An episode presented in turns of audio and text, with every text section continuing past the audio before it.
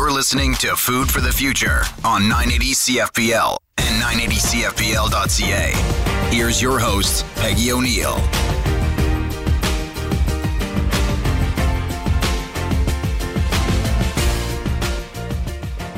I'm Peggy O'Neill, home economist and host for Food for the Future. Today, we return to the monthly series Back to the Future, in which we discuss the renewed interest in traditional food, farming, and natural resource preservation.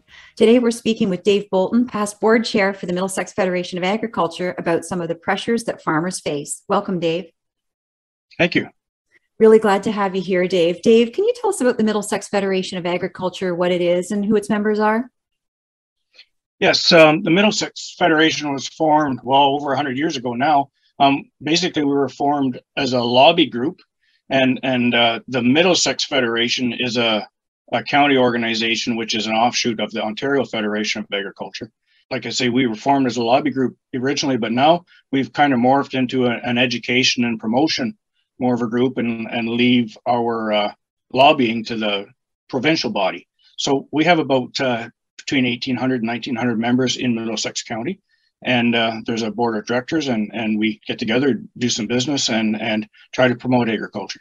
Really great network. 1,800, wow, that's a lot for Middlesex, and uh, over 100 years of uh, knowledge and commitment to each other. That's really, really great. Dave, one of the things I'd like to talk about today uh, food costs are on the rise. It's on many people's minds. Um, but what does all of this mean for the farmer? What are some of the agri food pressures that are creating some of these additional expenses? I, I admit that uh, um, food prices and, and consumer prices are going up, but typically that doesn't filter down to the farm level. Uh, it's kind of a, an in between, but there are, are costs that, that we share as producers and as well as retailers. And that would be fuel costs, uh, labor shortages, which is across the board. There was a bit of a drought in 21 um, it was more Western than Ontario, but uh, it still uh, created an, an issue. Um, the dollar between uh, Canadian and, and US, um, it can work for you and against you, depending whether you're importing, exporting. So it, it's kind of a, um, a question mark spot whether it has uh, directly impacted our food costs. But of course, anything that's imported certainly costs more because of our weaker dollar. But anything that we export helps us. So um, there, there's still issues with crossing the border with produce and just plain trucking issues with crossing the border. And, and certainly COVID still creates issues on both sides of the border for production, for, for transportation, for retail across the board. And, and that's the case whether it's, it's in, in manufacturing or growing crops or anywhere in between. Growth population helps us in, in the aspect that it can create some help but it also creates more demand. And more demand typically impacts prices, specifically meat prices. Yes, they've increased.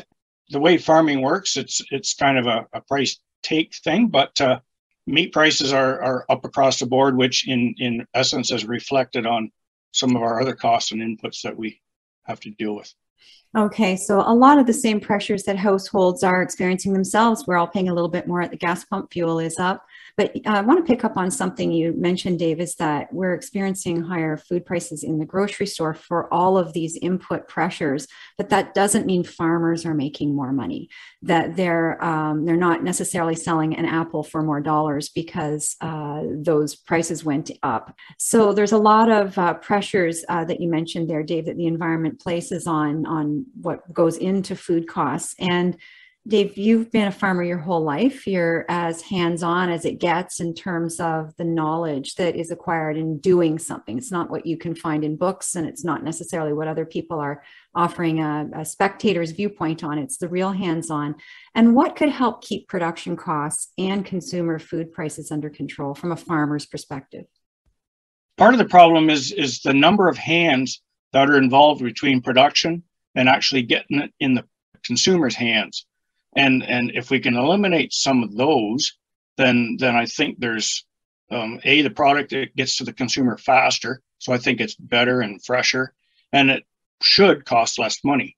Um, it, it may not always be quite as convenient it may not be quite as available at certain times of the year but uh, um, and somewhat you can stockpile but some produce of course you can't. But uh, um, when, when it's available locally um, it, it goes big time to uh, support local producers and local uh, companies, local people to to buy local.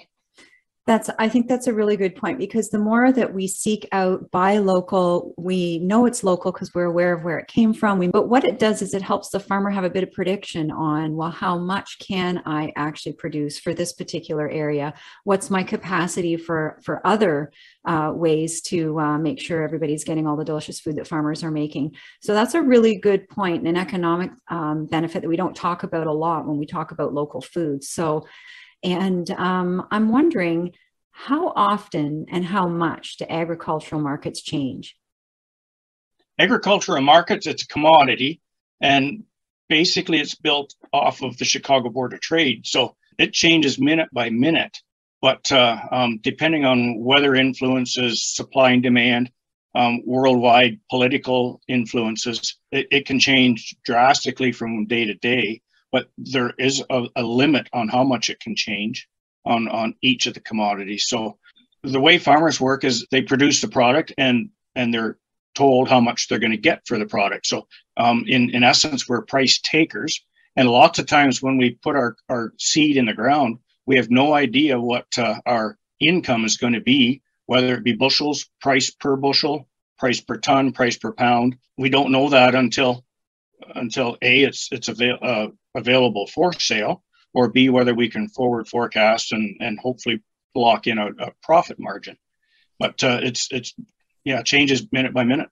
So that's got to be very difficult. It's really, really a lot of fluctuations. And you had mentioned the term, Dave, price taker. What does that mean? Well, I've heard the term before. Uh, farmers are buy retail, sell wholesale. I guess you could say is, is a term that's mm-hmm. another term. But, anyways, price taker, um, as, a, as an example, if you're a manufacturer and you build cars, and, and so you figure out what it's going to cost for your material, your labor, your building, and, and you decide how much you're going to sell that car for. And you, uh, of course, you work in a, a profit margin. Well, with farmers, the we produce the product, and then um, the the system, the board of trade, the the buyers tell us how much they're going to pay for it from their perspective, and and we have to um, if we're going to survive, and we have to make profit, so we have to produce efficiently enough to make a profit on what we're going to get. But like like I said before, um, we don't know what that's going to be.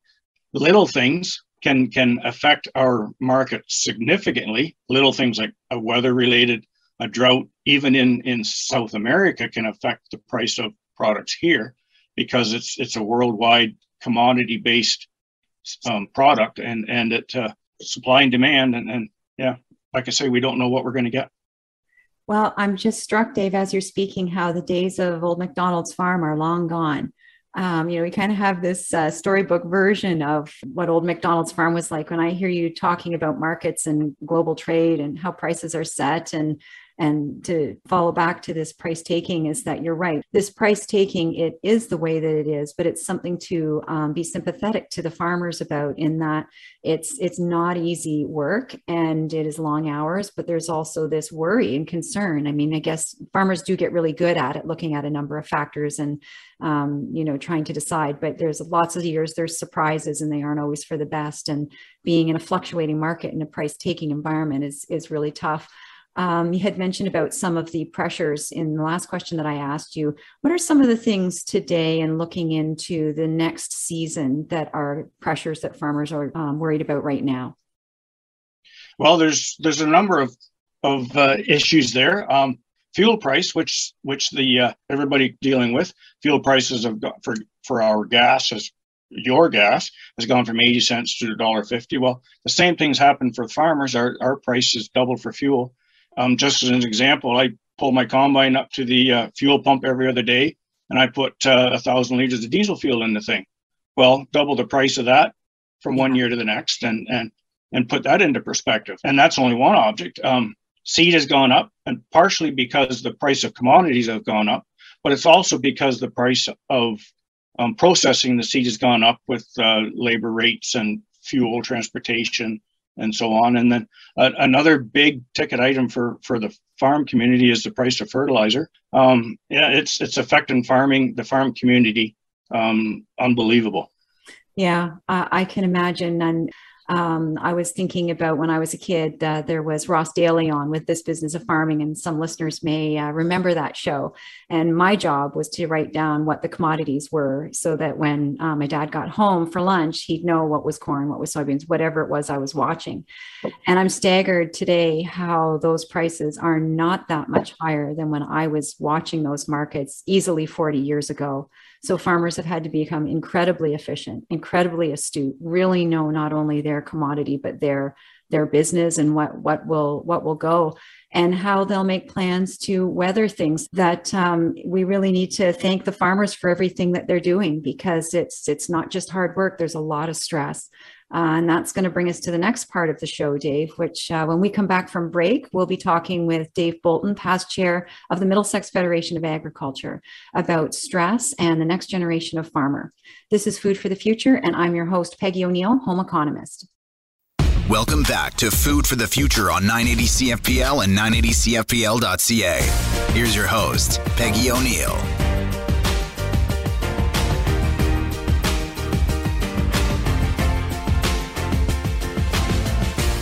Welcome back. I'm Peggy O'Neill. You're listening to Food for the Future. Dave Bolton with the Middlesex Federation of Agriculture is here to talk about pressures that farmers face. Dave, before the break, we talked about increasing food prices for consumers and the fluctuating costs that farmers have to uh, endure and how they have to use their ingenuity to manage these things. And it's stressful. So let's talk about stress and the next generation of farmer because they they kind of go together. Farming has to be an appealing livelihood and way of life to keep our next generation of farmer, but also farming has to be viable to have the next generation of farmers. So we talked about commodity-based living being very unpredictable and we laughed before the show that farmers are you know optimists comedians or gamblers or, or all of the above. And always thinking it's going to be better next year but sometimes it's it's really tough. And can you talk about uh, the stress that farmers experience? Yeah stress is different for for the farming community versus uh, um, i guess you could say the rest of the world almost. Um, typically we're kind of independent.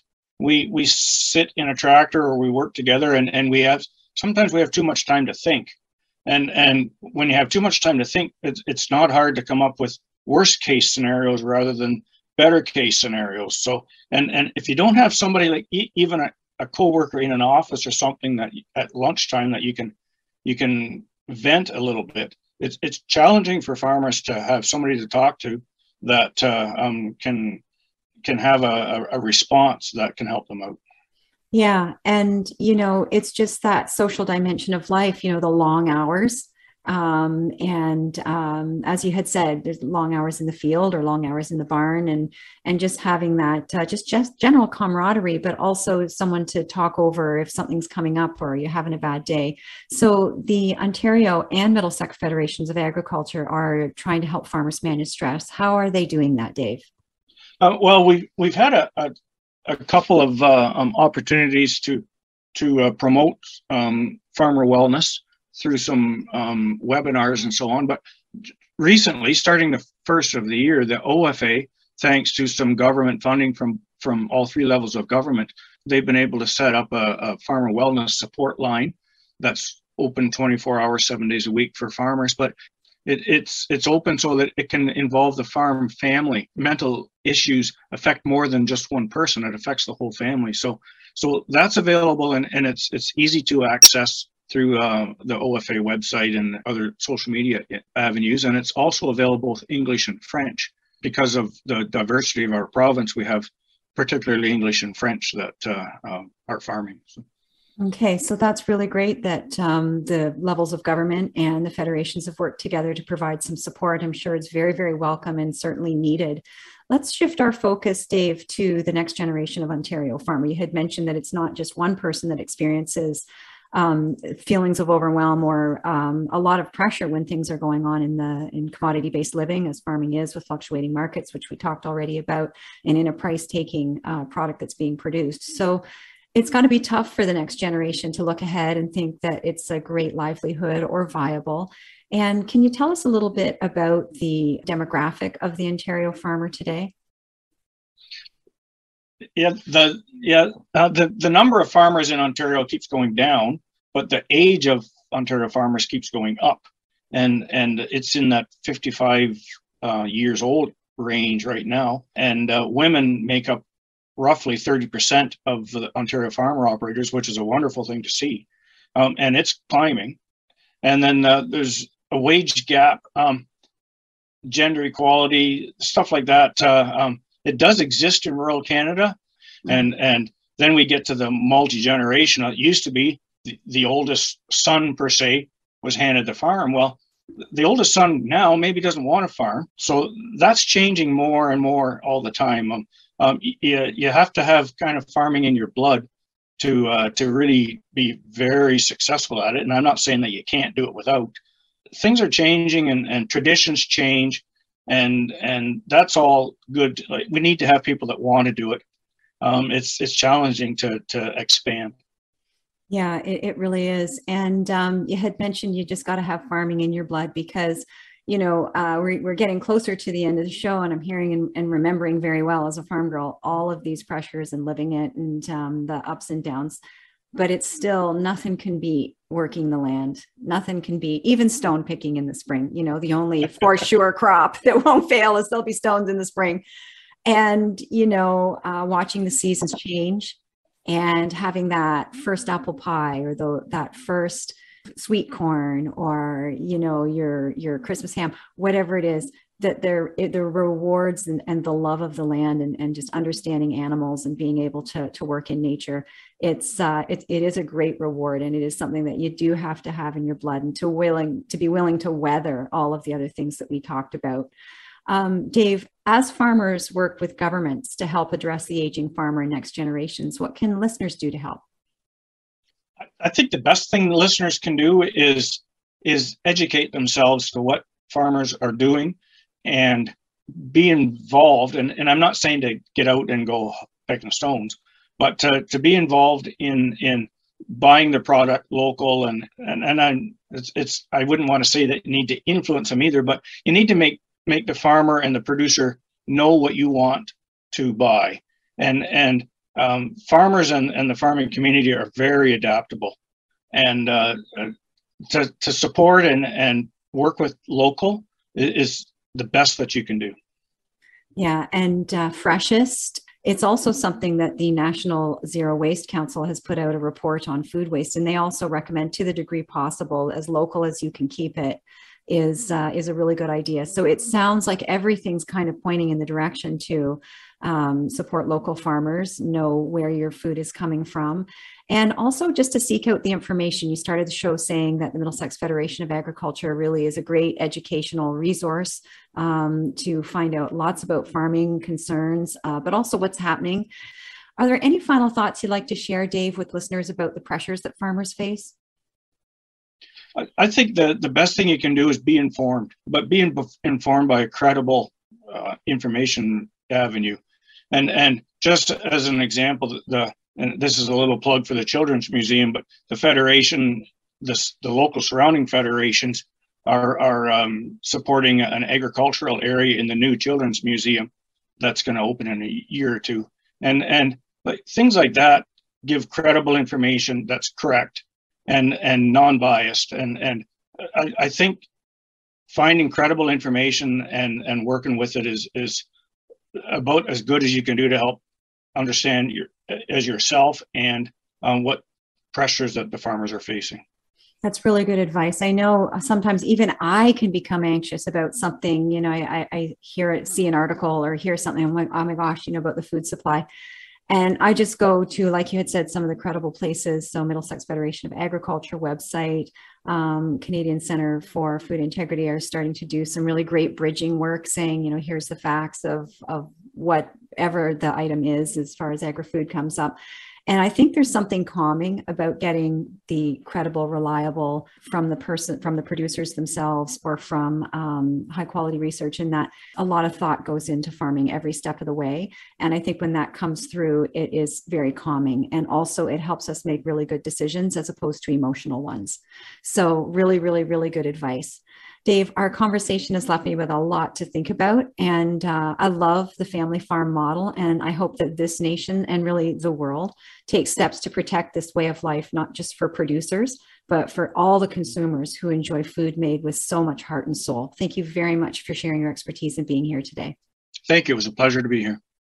Glad to have you, Dave. Today on Food for the Future, we've been speaking about the pressures that farmers face with Dave Bolton, past board chair of the Middlesex Federation of Agriculture. Each week, we leave you with something to talk about and something to do. Something to talk about how can you support family farmers? Something to do Google Middlesex Federation of Agriculture to find more issues and concerns that farmers have and for ways that you can help on their website. Next week on the show, we'll return to the series Food for Thought, in which we discuss big ideas about food in order to raise the conversation level and to find the way forward together. We'll be discussing dairy farming and innovations in milk with John Walker Jr., third generation farmer and CEO of Walker Farms Inc. I'm your host, Peggy O'Neill, home economist, and you've been listening to the weekly show, Food for the Future. Thank you to our platinum level sponsors, Burnbrae Farms, Eggs for Life, and the Middlesex London Food Policy Council. Food for the Future with Peggy O'Neill airs every Saturday at 8:30 on 980 CFPL and 980CFPL.ca.